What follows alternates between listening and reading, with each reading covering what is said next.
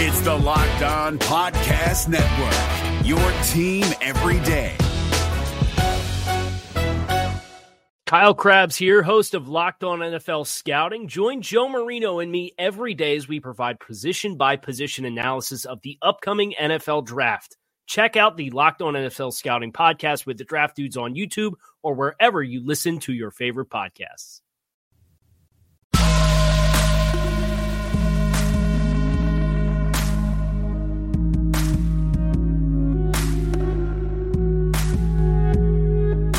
What up, Bengals fans, and welcome to another episode of the Locked On Bengals podcast. I'm Jake Lisco, one of your hosts, along with James Rapine, the other one of your hosts. You can find us on Twitter at Jake underscore NFL and at James Rapine.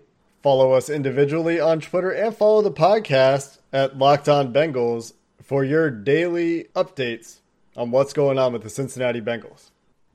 Happy Wednesday, Bengals fans, if you're listening to this on Wednesday. Today, we will cover the zooming of Joe Burrow, the piece that Paul Dehner Junior did over at the athletic dot com that goes into detail about what the Bengals are doing to get their quarterback ready to go. And they've been very creative, and I really like the detail that Paul goes into the, in this piece. He talked to Brian Callahan. He talked to Dan Pitcher, the new quarterbacks coach for the Cincinnati Bengals, in case you forgot.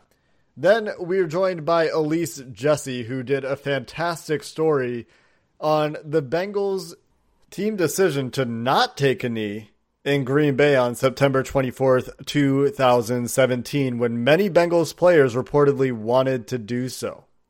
We'll be joined by her later on in the show, but let's get started with a look at Paul Dehner's report amidst reports and speculation that there may actually be fans in the stadiums in two thousand twenty. This was a really interesting piece, James, that is worth talking about in some level of detail. Paul Dehner got great information from Brian Callahan and Dan Pitcher, the Bengals quarterbacks coach, about what they're doing to prepare Joe Burrow for the season without being able to get together in person. And there's also the very exciting tidbit that we've talked about a little bit on the Locked On Bengals podcast that said Joe Burrow and his receivers might actually get together here in a couple weeks around the fourth of July weekend.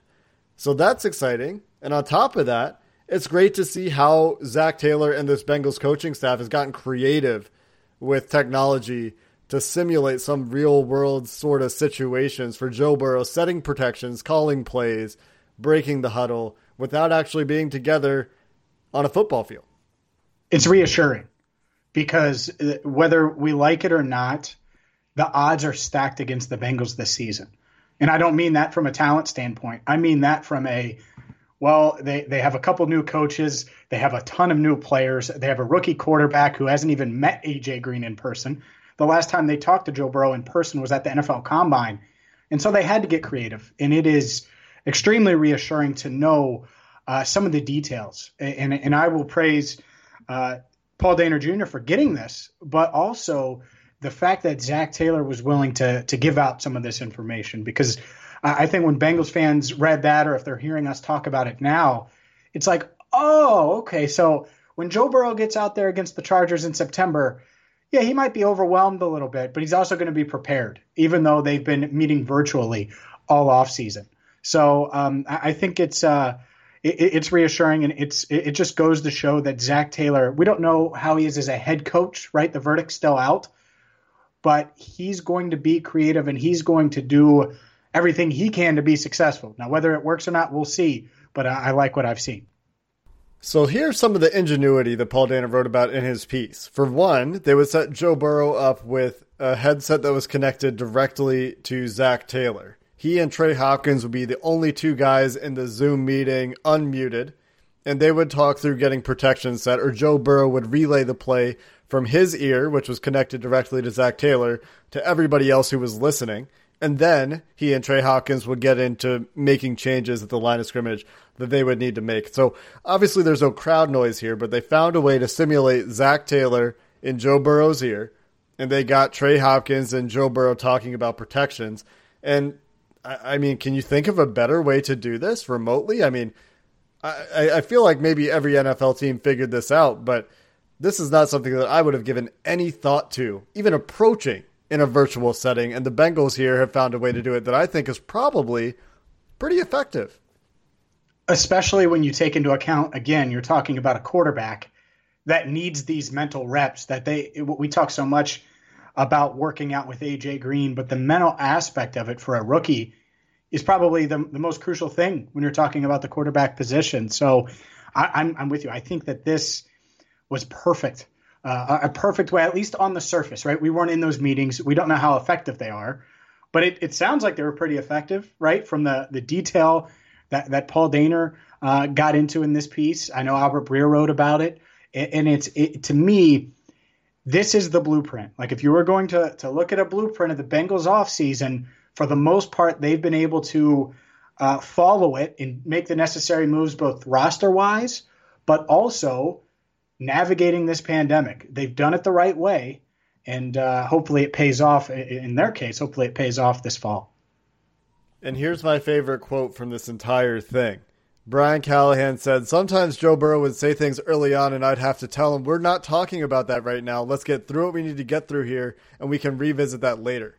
Because Callahan says Joe Burrow is, is thinking so quickly and processing new information so fast that he's ahead of things, and he's hearing concepts for the first time. They're teaching him at a rookie's pace, and he's ready to take it to the next level. He's thinking, okay, this is the basics, but what if I get this adjustment? What's my throw? And and Callahan is having to pump the brakes so that everybody else can keep up. So when you're getting that sort of processing from a rookie quarterback in these meetings, and they're this far ahead for install so far, I'm really looking forward to what happens when he gets on the field with his teammates.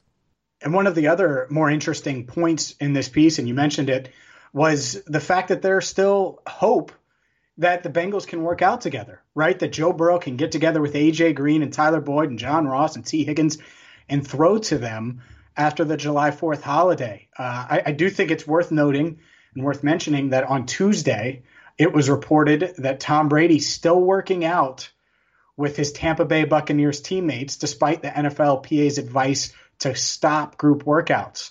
So if Tampa Bay can do it, if Brady can do it, then maybe Burrow and the Bengals could get together uh, in a couple of weeks and, and, and see if they can work out it. And here's the other thing, Jake. Maybe in a couple of weeks, that the N F L P A lifts that advice, right? Maybe this is just for the next couple of weeks and, and, and something changes. But uh, I don't know. How do you feel about the Bengals potentially getting together, given that the N F L P A doesn't want that to happen? Let's just hope everybody stays safe. It'd be great if they can get some work in together, but all I really care about is that these guys stay healthy. And let's get to tomorrow. That's kind of where everybody's at right now, right? And so that's really my only feeling. It would be great to see some photos of Burrow in stripes. So it would be great to see some video of him throwing to A J. Green or John Ross or whoever gets together. I mean, just from a from a fan perspective, from a morale perspective, but from a human perspective, I, I think certainly that the first thing for me in any conversation right now is let's hope these guys stay safe and healthy. Coming up next, though, James, we talked to Elise Jesse about what happened in Cincinnati back in two thousand seventeen. And I've talked about on the podcast that Marvin Lewis, at least what he told the media that day, was that the Bengals opted to link arms in the name of unity.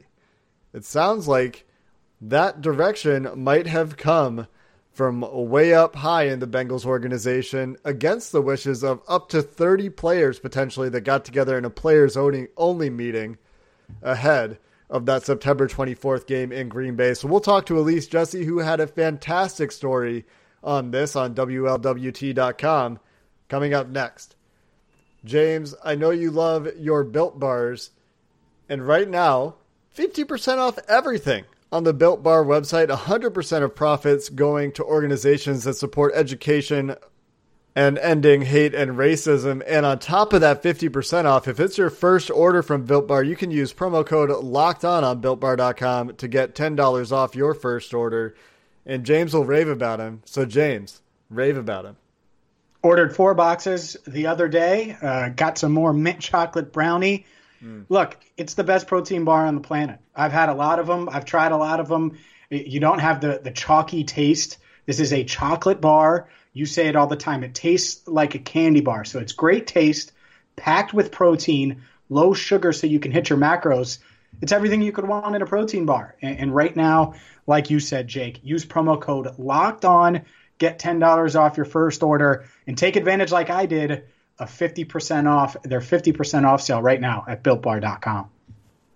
Is your team eliminated from the playoffs and in need of reinforcements? Maybe it's time for a rebuild, or maybe they're just a player or two away from taking home the Lombardi Trophy. Either way, join Keith Sanchez and Damian Parson for Mock Draft Monday on the Locked On N F L Draft Podcast. They'll tell you which college football stars your team will be taking in the twenty twenty-four N F L Draft. Check out Mock Draft Monday on the Locked On N F L Draft Podcast. Part of the Locked On Podcast Network, your team every day.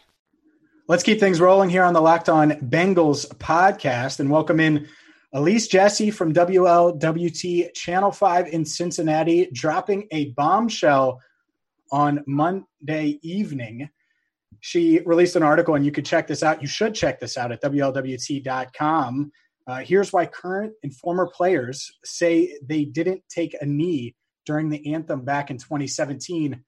Elise is joining us now. And Elise, there's a, a lot in this article. Uh, let's mm-hmm. start with what led to this. What led to you pursuing this and ultimately writing this piece? Did a, a player reach out to you? Did you uh, think back to twenty seventeen after everything that's gone on in the world over the past couple of months? What, what led you to, to this article?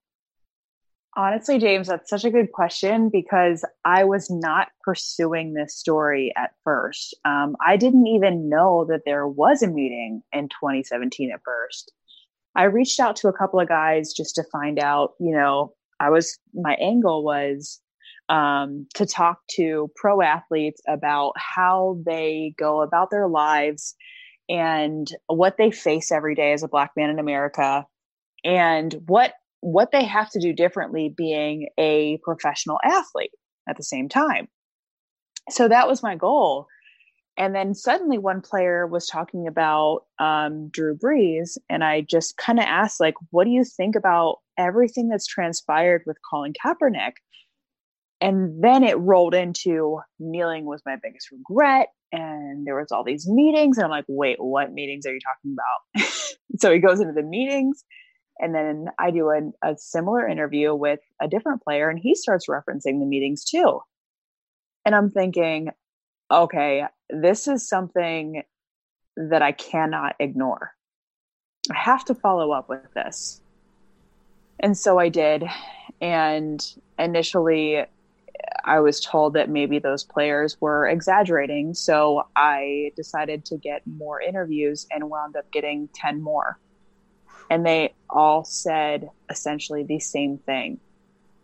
Um, so I knew I had, I had, I had to write about it. I couldn't silence those stories.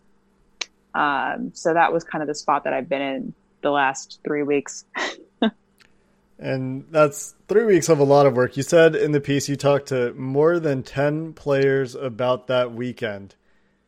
What, mm-hmm. what were the anomalies, or what, did anybody stand out without naming names, obviously, as a lot of the players spoke under the condition of anonymity, but w- were there any stories that strayed, or, or was it all really consensus, the same kind of recount of those events before that game? A lot of the accounts were very much the same. There were a few who viewed it differently. Um, you know, some guys viewed that whole, you know, the emergency meeting. There were many meetings had, but the emergency meeting specifically, um, some guys viewed it as Mike Brown being almost like a father figure and saying that he would be disappointed if they knelt. Other guys viewed it as him saying, "Don't you dare kneel." And other guys were saying that he was extremely emotional and pleading with them not to kneel. And I get that every single person experiences events differently. Um, so I was really trying to find the middle ground among all of the interviews that I had been conducting. Um, so, so that was really the interesting part, is just seeing how each player viewed the same meeting differently. Um, but the basis of all of these accounts was the same. The goal of the emergency meeting was to make sure the players didn't kneel. at the end of the day, every single player said the same thing on that part. Elise, I think one of the more, I guess I'll say shocking uh, details in here, you, you mentioned Mike Brown meeting with the team, but I haven't seen a, a, an emotional Mike Brown much, if at all. It'll give you a casual smile or crack a, you know, a joke, but I, I haven't seen him emotional much. So the fact that players described him as emotional, and I think you used the word, or a player used the word begging in the piece, mm-hmm. uh, for players that are, or them not to kneel. I think that's pretty telling. That that's actually something that I brought up with a lot of the players. I said, you know, I've, I've sat down with Mike Brown a few times, um, especially at his mock turtle soup luncheon.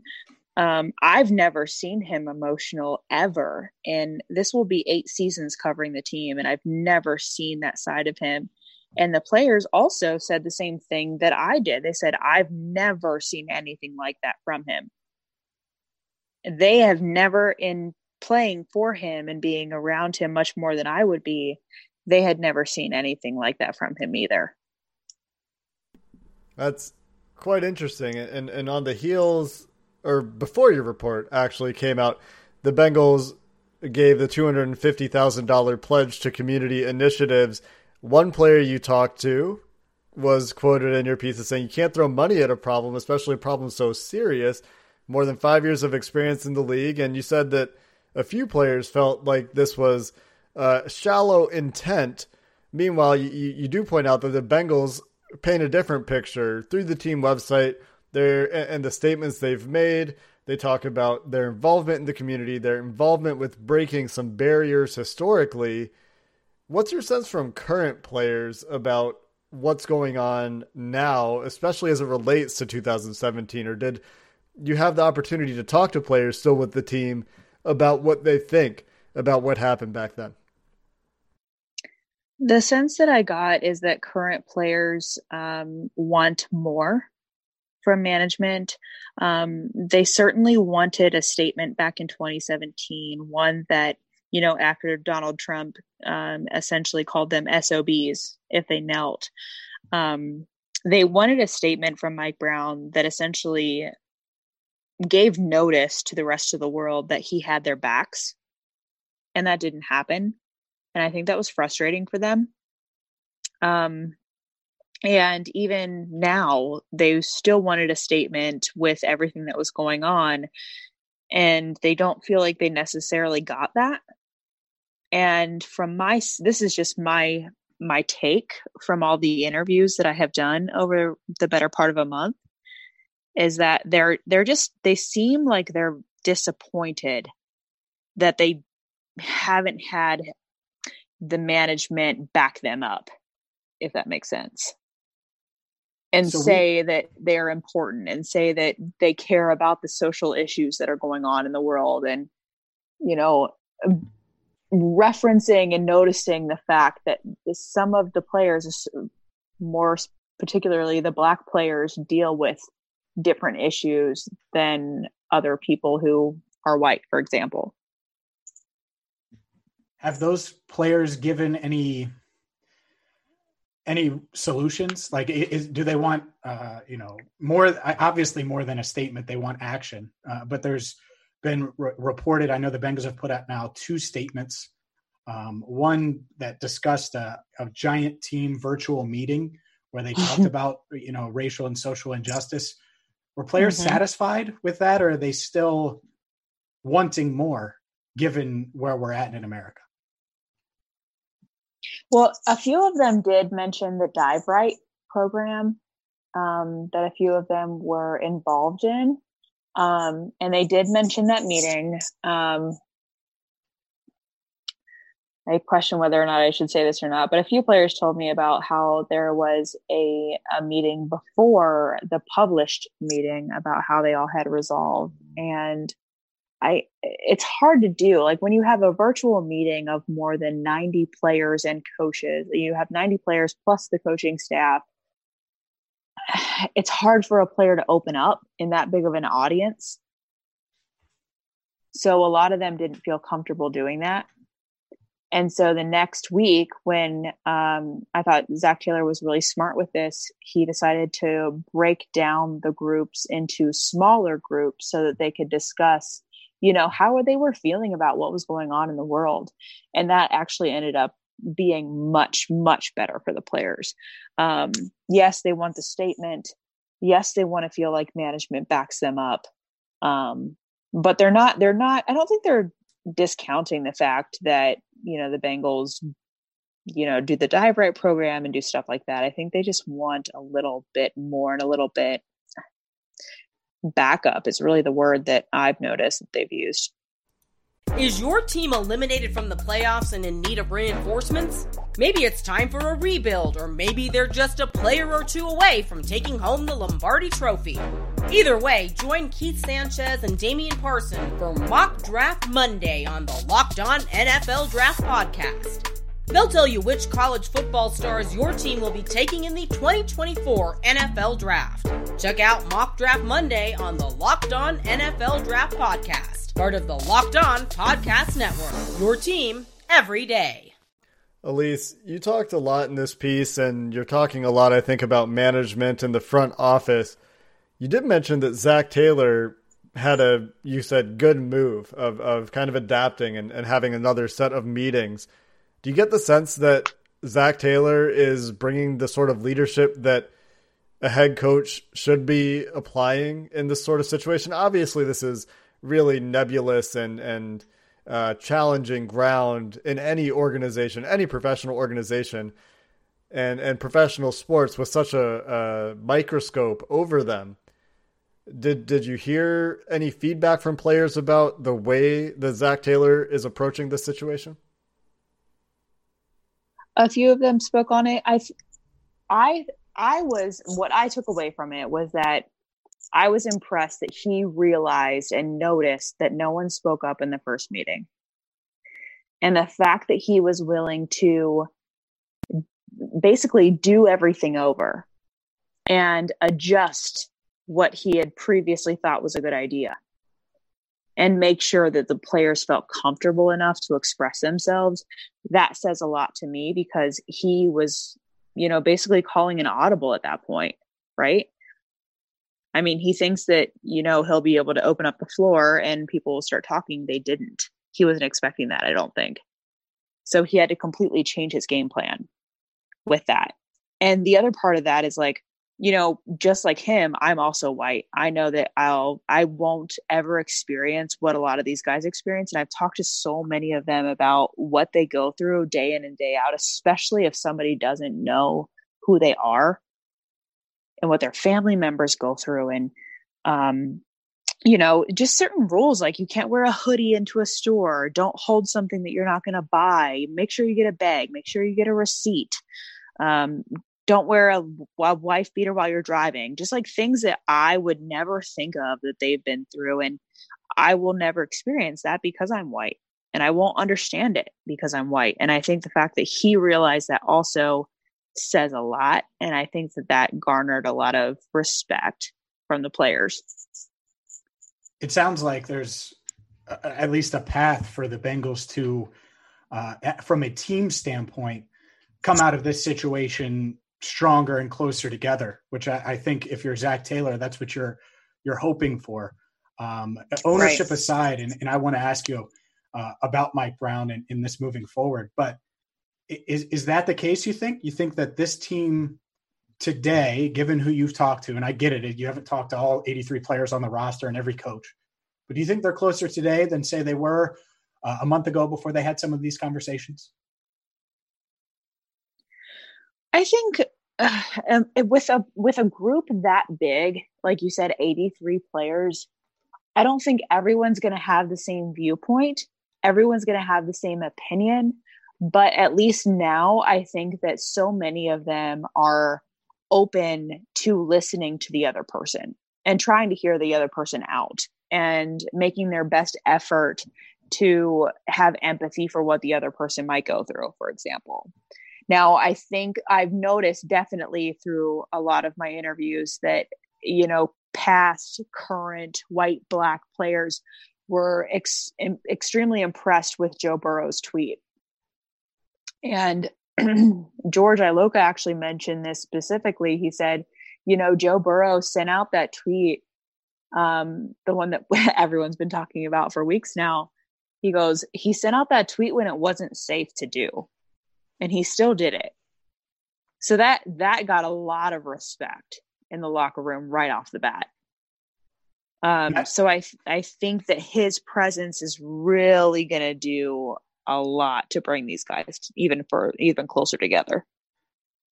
That's perfect. That brings me right into to where I wanted to go, uh, be, because I, I think that Mike Brown is a, a man that uh, kind of does things his way, and that's just how mm-hmm. it, it's it's always been. And, and that doesn't mean he hasn't changed his mind since twenty seventeen. I have no idea.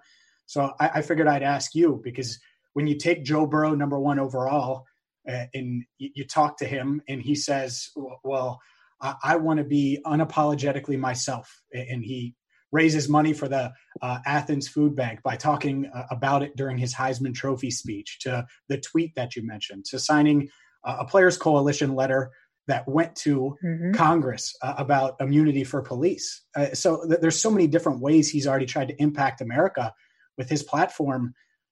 Do you see a potential clash there where the star of the team is, is wants to make an impact off the field, even if it's uncomfortable for some fans and some of the audience, and an owner who wants to try to avoid that as much as possible? Well, you know what? I haven't been able to specifically ask Mike Brown about that, but from from my understanding, this is just my point of view, my understanding, obviously, but you know, Zach Taylor and other coaches chose him for a reason, not only because of his talent, but they all mentioned to me during the combine, I was speaking with a lot of the coaching staff, and they were saying how much they loved his character and what he stood for and the edge he brought and who he was as a person. And very rarely did they mention his talent, because everybody knew what he brought on the field. So I think when you think about a player like that, maybe this is just my opinion, but when you're Mike Brown, you kind of have to open up your your heart and your mind and try to understand why this is this issue is so important to him. And maybe that will open up his mind to other player stories and why, you know, kneeling is so important to them as well. It's not, a lot of them are saying, you know, it doesn't, it's not trying to disrespect the American flag. It is trying to bring awareness and use our platform in that moment and try to bring um, more eyes to the issues of racial inequality and police brutality. Um, I think a majority of them have played football their whole lives, so they know very well the difference between disrespecting something and respecting something. And I think that they're They're really trying to make sure that their message is understood. And I think, honestly, twenty seventeen was totally different. James, I don't know if you remember or not, but when Colin Kaepernick took that knee in twenty sixteen at first, a lot of people were talking about just how disrespectful it was and how he was singling himself out and singling himself away from the team. And no one really understood what the heck he was doing. Mm-hmm. And now in twenty twenty, there's been so much education and so much conversation about the reasons behind why, that so many people are now understanding. But when you think about what the players were, like what situations the players were in, the players already knew the reasons why. And they were so um, diligently fighting to get other people to understand. And it was essentially, as many players said, it, their reasons for kneeling were falling on deaf ears. And that totally frustrated them. So I, I know I totally got off topic with your question, but I, I think that's all right. I think that that's a good segue into just thinking about the future for this team. Joe Burrow comes in, is a guy that has said, I'm going to use my platform. The Bengals draft mm-hmm. him knowing that he's going to use his platform, praise his character, praise his ability to connect with people as well, right? That That's an important factor. Right. And, and he even talked about, you know, I come from a white town, but, you know, he goes down to L S U and, and very quickly wins over a much more diverse team, let's say, than, than what you would get in the population of Athens, Ohio. So the Bengals mm-hmm. say in, in their statement that they gave you, we would like to allow time for our players and coaches to discuss before before we comment on, on what the way forward is. And Zach Taylor and this young coaching staff, certainly not part of the old guard, right? Seems like a little right. bit more open to these sorts of things. Do you have any feel for what the way forward is for this team as they seem to be transitioning things to the next generation in the front office, even, even the, the, the next, next generation, for lack of a better term, with Katie Blackburn's daughter coming mm-hmm. in and starting to run social media? Is it truly, we don't know where we're going, or is it we're, we're stalling for time? Well, I think when when you think about Joe Burrow, and you, as you mentioned, he grew up in an all-white town, essentially in Athens. Um, he when he let out that tweet that we mentioned earlier, he got a lot of flack with people mentioning, you know, what are you talking about? How would you know? How would you know what, you know, the Black community goes through because you've grown up in an all-white town? But here's, in my opinion, here's the key. And it's, I only have this key, I think, because I lived it. I was also born and raised in Cincinnati, Ohio, a very conservative city, in my opinion. Um, I'm predominantly white where I grew up, but my parents also taught me to have extreme empathy for people on the other side of situations that I was not in. So when I was a kid, I was constantly asked, you know, how would you feel if you were in that situation? How would you react if you were in that situation? How would you feel if someone treated you like that? So I was constantly put in that situation. So growing up, I mean, even today, I constantly ask myself that question when I'm in certain situations. I'm like, how would I react if I were that person? How would I feel if I were in that person's shoes? And I think he's coming from it from that standpoint. I think empathy is underrated. And I know that he got a lot of flack because he lives obviously in a white town, but I, it's very clear that he has empathy for the other side and he's willing to listen. And that says a lot about his character. And now, I mean, I don't know him personally. I haven't been able to sit down with him, but now I kind of see what the coaching staff saw in him. And I think he will be a good bridge between management and the rest of the players. Because management obviously says Joe Burrow's our guy. Number one pick in the twenty twenty draft. Uh, Zach Taylor is very high on him, obviously. We've heard from him a lot about Joe Burrow. And I think he'll be a very important piece for this organization moving forward. I'm with you. I, I think that he has a power that I'm not sure any Bengals player has had, at least in my lifetime. Like Carson certainly didn't win the power struggle with Mike Brown. Uh, Andy Dalton would never even have a power struggle with Mike Brown, right? And I, I'm right. Just, I'm trying to think of, of the other options here. And this is the last thing for me, at least. But if Joe Burrow wants to kneel, first off, every other player on that roster is going to kneel. And I think he would be willing to if he thought that specifically his Black teammates felt like it was the right thing to do. Not that it would be disrespectful to management or disrespectful to Mike Brown if they disagreed, but I think if he wants to kneel, he's going to kneel regardless if Mike Brown's on board or if he wants to have a, a quick meeting on a Saturday before a game. I, I don't think it's going to matter. Well, and that's the thing too. I mean, I talked to a lot of players about twenty seventeen and I asked, you know, if that, if that was so important to you to kneel, why didn't you take a knee? Why not do it? And so many of them mentioned, you know, my livelihood would essentially end. Like they watched what happened to Kaepernick in twenty seventeen. And a lot of them mentioned Colin killed his career by kneeling. And when they think about kneeling, not they think about, yes, their moral convictions with what stands with kneeling, but they also think about, you know, potentially the family members that they support or the things and people that they're responsible for. And they can't make that decision to affect so many different people's lives that they're close to by pulling that card. And with Joe, I'm really glad that Joe is coming up in the era that he is, because now it's twenty twenty. Now kneeling is so much more accepted. now people are understanding the reason behind kneeling. So if you can't get behind Joe Burrow supporting his teammates, it, it logically, it doesn't make sense. It doesn't line up. If that man's going to kneel, go ahead and let him. If that is his conviction, if he wants to show his support for his teammates and thinks that this is something that's important for him to do, I think they're going to let him do it. I can't see how they wouldn't. That is Elise Jesse from W L W T in Cincinnati. You can follow her at Elise Jesse T V. Go read her piece. She has a very long tweet thread up about the topic as well, including video from Preston Brown and George Iloka. Powerful stuff, good journalism, and a good reporter that we're lucky to have covering the Cincinnati Bengals. Elise, thanks so much for the time and for the answers. Really appreciate your insight and your work on this report.